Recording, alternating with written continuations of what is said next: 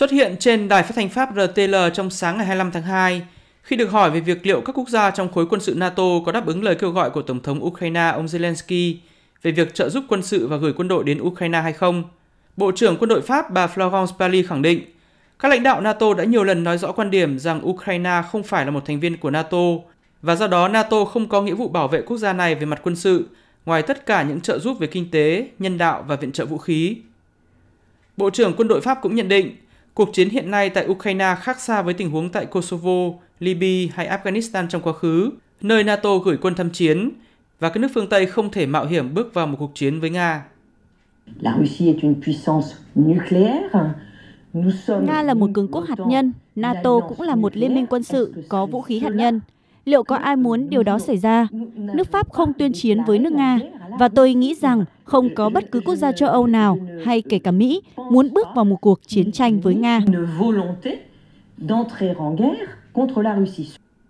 Chung quan điểm với Bộ trưởng quân đội Pháp, rất nhiều chính trị gia phương Tây trong vài ngày qua liên tiếp bác bỏ khả năng can thiệp quân sự để trợ giúp Ukraine.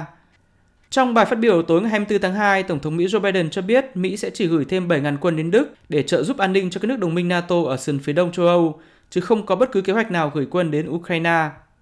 Thảo luận về tình hình Ukraine cùng các nghị sĩ Anh trong chiều ngày 24 tháng 2, Thủ tướng Anh Boris Johnson cũng kêu gọi một số nghị sĩ Anh nên có cái nhìn thực tế về khả năng quân đội Anh can thiệp quân sự vào Ukraine.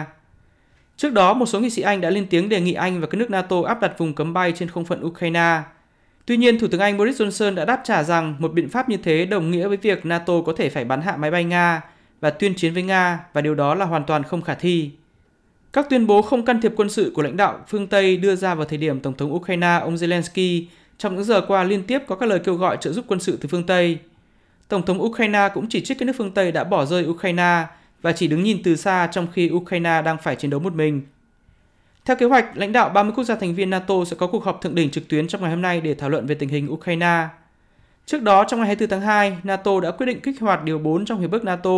về việc tham vấn an ninh tập thể theo đề nghị của Ba Lan, Bulgaria và các quốc gia Baltic, sau khi các nước này lo ngại về tình hình bất ổn có thể bùng phát từ cuộc chiến tại Ukraine.